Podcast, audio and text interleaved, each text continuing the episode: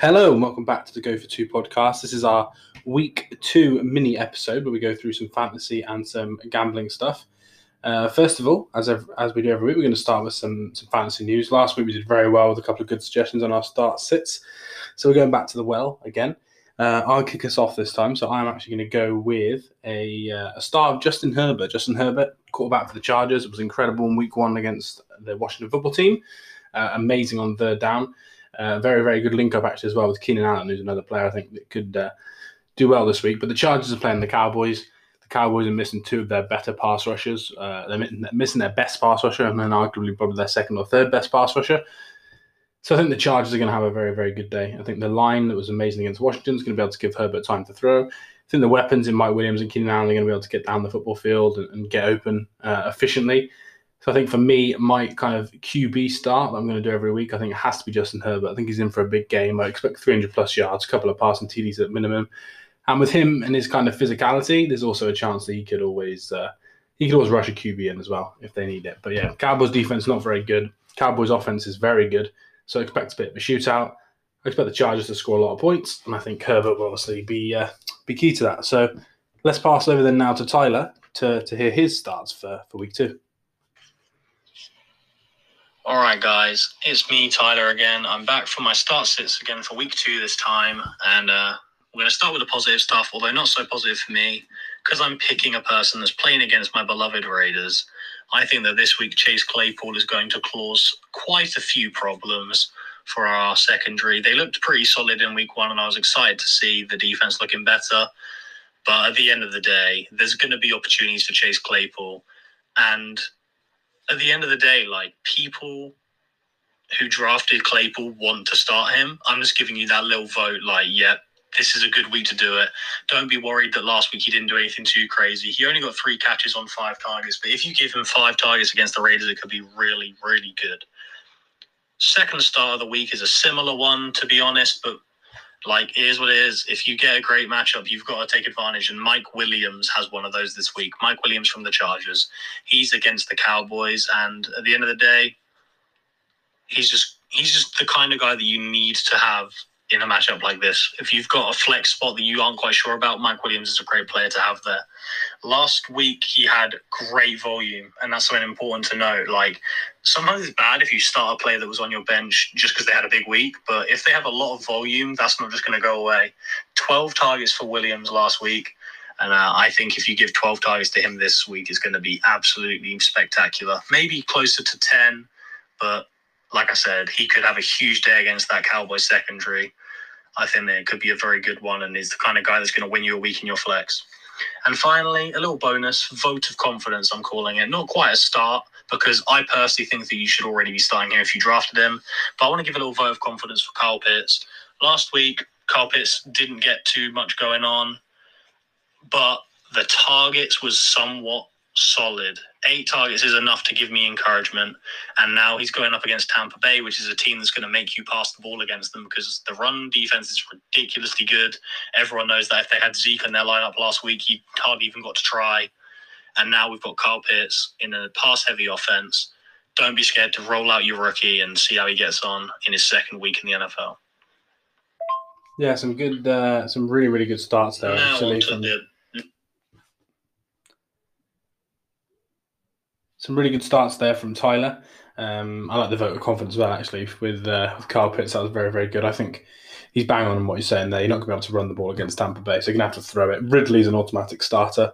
Uh, and then, obviously, Kyle Pitts is going to be your your second. If you've got Kyle Pitts, you're probably going to be starting the tight end regardless. But uh, don't look to kind of stream it or trade him. Keep him in. Uh, I think he'll he'll come good as well.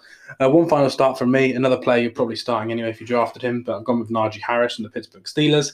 Uh, he was on the field for one hundred percent of offensive snaps in his rookie debut last week uh, against the Buffalo Bills. The Las Vegas Raiders have a very, very porous run defense, uh, especially in the red zone. So I expect Harris to still get many, many uh, attempts to rush the ball. I think he'll get more targets than he did last year. Uh, and I think that I think he ran a lot of routes. He, was, he ran the most routes out of any R B last week uh, in the N F L, and I think he didn't get the ball quite as much as maybe he should have. So I think that'll increase. Uh, and again, it could be kind of a shootout, uh, and the Pittsburgh Steelers struggle to generate long passing offense with Big Ben's arm. So I think Najee Harris could be uh, could be key for the Steelers. Uh, let's move over to a sit then whilst we're talking about the Steelers. Uh, I have actually put Ben Roethlisberger as a sit of mine. I think the, the Raiders defense isn't great, but I think the way he looked in week one, I just think you can stream better options out there. I think he can't pass the ball down the field enough. It may take him some time to get into the game. The O-line really didn't look good. And I think they're going to lean on the running game, which is why I started, obviously, obviously Najee Harris. So I think I'm going to sit Big Ben. I don't think he's a player you should be starting in this week. I think you should leave it, see if he can develop the offense a bit more under Matt Canada, and see if that can that can improve and, and generate some more fantasy points for you uh, come Sundays. But now let's pass over to Tyler to talk about his sits. Negative stuff, and ironically, I'm being very hard on my own team today because my first sit is a Raider. He might be a player that you didn't even know was on the Raiders until yesterday, but Peyton Barber is my first sit of the week. Don't get me wrong, I heard the same comments that you guys all have. John Gruden trying to get everyone excited, but I'm not going to fall for the bait. I think that Kenyon Drake's on too big a contract and too good of a player to just ignore him and not upgrade his workload when Josh Jacobs is out. Peyton Barber isn't a terrible running back, don't get me wrong. He's probably going to be able to do something with those carries he does get, but if you're going to start Peyton Barber in fantasy football in twenty twenty-one, you're probably in enough of a tough spot you don't really have a choice on whether you want to start or sit him, because it's clearly not the, the best uh, the best situation there for you. I'm just putting it out there, though. Hearing comments from a head coach can sometimes make people get too excited on the waiver wire. Sometimes people are getting excited. They're going to put in the guy that they picked up, and it's not necessarily worth it. Don't hate picking up Peyton Barber, because if he does look great, then awesome, because Jacobs has a quite ambiguous health right now. But I would not be starting Peyton Barber against the Steelers because their front seven is incredible, and I have no idea what to expect from him in this offense. If he scores a T D, cool, but I think it's too risky. The second one makes me sad because I love this guy, but Brandon Ayuk was absolutely devastating for fantasy owners last week. Zero targets. I'm not upset that he doesn't catch a ball, but I'm really upset they didn't even try and throw him one. Now, I didn't watch this game live. I was I had it on Red Zone, but I can't even work out how it's possible that Brandon Ayuk got zero targets. I think that this is one of those rare times where a guy that you're drafting in the top five or six rounds is actually going to be a sit week too. I don't know how to how to sugarcoat it, but I think he's going to be good eventually. I don't know why it didn't start that way. I'm a bit worried, and I want to make sure that we get our eyes on what the hell is going on this week. Yay for you if you had Debo Samuel last week, but hopefully Ayuk is going to come back and sort the guys that drafted him out as well. Thanks for having me again, guys. This has been really fun every week, and uh, I'll speak to you again in week three, hopefully celebrating the Raiders using Peyton Barber and making me look stupid. Yeah, perfect there from Tyler. Some really good sets. Uh, John Gruden was definitely trying to get everyone uh, a bit excited there, and Kenyon Drake's on a very large deal for a backup running back, so I agree with everything he said. Uh, last set I had actually was another R B. Uh, I've gone with Mike Davis from the Falcons. Mentioned it earlier, the run defense of the Bucks is incredible. Vita Vea is an absolute monster. Uh, so I don't expect Mike Davis to be able to do well. I see him as an R B three type this week, and I think you can flex bear in uh, receiving options there uh, f- for this week. He wasn't very good last week. Uh, he nearly shared the carries, actually, with Patterson, uh, and he didn't do very well. His yards yards per attempt was actually the worst of any starting R B in the N F L last Sunday, so I don't think Mike Davis is a play. He might get a goal line carry or some sort of inventive pass out the backfield on a wheel route. That's your best scenario if you are playing Mike Davis, but overall, I think the run run game, the run efficiency is going to be terrible. They're going to be losing, going to have to pass from behind as well. So I think Mike Davis is a uh, is a firm sit. Right, let's move on to some betting then. Um, we're recording this much closer to kickoff time due to some podcast technical difficulties. So we're only going to have a couple of uh, betting opportunities, really. First of all, um, forty-niners minus three versus the Eagles on the spread. Uh, the look-ahead line for this was much more favourable for the Eagles, but it has drifted back after their amazing performance against the Falcons in week one. Um, by our metrics over at Sports Geek Betting, we have the uh, the forty-niners uh, are more like a minus five sort of number. So if you're taking minus three, you're getting that field goal range, which is a very key number in the N F L. I just think the Eagles played a team that were terrible in week one. The forty-niners started well and kind of had a bit of bad luck in the fourth quarter. So I think that they'll be better than people think. So I think the forty-niners here with that offense, that rushing attack, are going to be able to attack the Eagles in a very porous secondary. Uh, and I just expect the forty-niners to just outplay them, really. I think it could be a bit of a slug for three quarters, but I think the forty-niners will pull away in the end. Uh, next, we have a Sunday night football game. Uh, obviously, I was going to select this one, but the Kansas City Chiefs minus three and a half against the Ravens. You never like to go past that three, but I don't think it's worth buying the th- hook down to three. The Chiefs always do well against the heavy blitz package and the zero coverage Ravens. I think that they're going to still blitz Mahomes. Mahomes is the best quarterback of all time statistically against the blitz, best in the N F L currently, obviously, as well. I think that he's going to do very well against a um, a Ravens D that's going to be missing Marcus Peters, going to be missing Jimmy Smith, going to be missing Derek Wolfe, going to be missing Matt Judon, who obviously left in the summer. So I think overall, the Chiefs, Travis Kelce, Tyreek Hill, and Patrick Mahomes are going to have an incredible day. Uh, I see it as much more of a three and a half, to be honest. Um, I think even if there's a bit of a backdoor attempt to cover from the Ravens, I still think you're talking more like five, six, seven at worst. I think the three and a half is still pretty fair. And I think at the took points total as well, the overall amount, it, it's a pretty fair number. Um, you prefer to get minus two and a half like we did before the Ravens lost to the Raiders, but you're going to have to take the minus three now and hope Mahomes puts on a bit of a show, which I, uh, I expect he will. Uh, next then, um, we have the Pats minus six against the Jets. Uh, Bill Belichick doesn't lose to rookie quarterbacks. They lost in week one. They played much better, actually. A couple of fumbles was really the difference in that game. So I expect I expect the Patriots to be able to attack the Jets. Jets missing Becton at left tackle, like we said in our preview show. So I think I expect the Patriots to be able to run wild all over the Jets, attack tackles. And I think Wilson could still throw a T D or two. Uh, I think he's very, very good um, kind of off structure, uh, out of structure and kind of off platform throws. So I still think he'll be able to do well enough, but I think That that Patriots defense, uh, the run game with Harris, hopefully they trust him again after the fumble. But I think overall the Patriots will be too much for the Jets. And I take the, the Patriots minus six as well on the spread.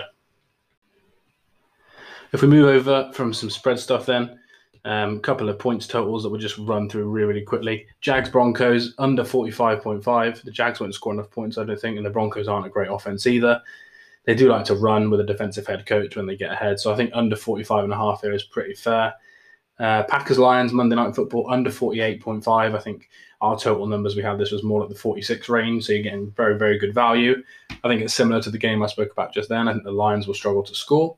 So I think the Packers will put up good enough points and they'll be able to run the ball, run the clock, and and, and maybe not quite go as ruthless towards the end of the game. But uh, I've gone with two unders there. Not very popular with the average N F L fan, but unders do cover over sixty percent of the time earlier in the season. So we'll go with, uh, with two under bets there. And then finally then, um, before we move on to our best bets, two player props I wanted to mention that don't quite make the best bets. Keenan Allen, over seven and a half receptions for the Chargers against the Cowboys. I think Keenan Allen had eight receptions last week. He's going to get even more targets potentially this week uh, against a very porous defense and a bit more of a shootout rather than a slug game like it was last week. Uh, and then similar to that vein, I think I've gone with Travis Kelce, over seven and a half receptions for the Chiefs versus the Ravens. We saw what Darren Waller did to the Ravens. I think Kelce can do that, if not better. So over seven and a half for that one as well. I think they're very, very good bets. I think the value-wise, you're probably looking at more like eight-plus receptions, to be honest. Um, and you just hope that there's no drops, really, that impact your, your, your betting there. But let's just hope they catch those balls and we get uh, eight-plus receptions for both of those guys. All right, now moving on to bet of the week. Um, we actually both won our bets of the week last week. Dolphins plus three with Patrick, and then I had Corey Davis over four and a half receptions. They both cleared, which is very, very good. This week we have a different guest. We have Josh Henwood in, who's part of the Full ten Yards crew, uh, does their power rankings, and he's one of the uh, main guys on their N F L Weekly podcast. So Josh has picked a bet for us. He is a Browns fan, and he has picked Chubb and Hunt to both score T Ds versus the Texans. He expects that they will basically run all over the Texans. The Texans do not have a very good defense. It was definitely much worse than their offense. Even against the Jags team last week, we could see that their run defense wasn't great. And for some reason, the Jags kept throwing the ball. But uh, we know what the Browns like to do. They like to rush. If they get an early lead, they'll carry on rushing. Usually Hunt gets even more of a chance to run the football when they go ahead. So I think that that'll be the case. So he's gone with that. I think it was nine to four odds on Sky Bet. So very, very good value as well. Uh, so we'll see if um, the R Bs for Cleveland can get it done for, for Josh and for you guys who follow the bets. Uh, in terms of my best bet, I've gone with Patrick Mahomes over two and a half passing T Ds again versus the Ravens. Very Chiefs heavy, I know, but uh, he, he can really go at that team. And if you want another one, I think Tom Brady over two and a half passing T Ds against the Falcons is slightly worse odds, which is why I didn't include it above the Mahomes one. But I think either of them, they're both going to win. I think you could even parlay them together for, for two and a half to one odds there. And I think they're both going to get it done uh, pretty co- confidently, to be honest. So just to recap, we have got the Chiefs minus three and a half. We've got the Patriots minus six. We've got the under on the Lions-Packers game. We've got the unders on the Jags-Broncos game as well. In terms of player props, we're going over Keenan Allen on receptions. We're going over Travis Kelce on receptions. And we're going over Two and a half passing T Ds for both Mahomes and for Tom Brady. And then our guest, Josh Henwood, he is predicting two rushing T Ds for Cleveland at least. One from Hunt, one from Chubb at nine to four odds over there on Sky Bet. So some great bets there. And in terms of your start sticks, you got yeah, the, the ones that Tyler and I recommended her in the podcast. Tyler will be back again next week, and then we'll also have a different best bet selection from uh, from another fan of the show. So remember to go follow us at Go For Two Podcast, two being the number two. Go follow Patrick at, at Mugs N F L as well.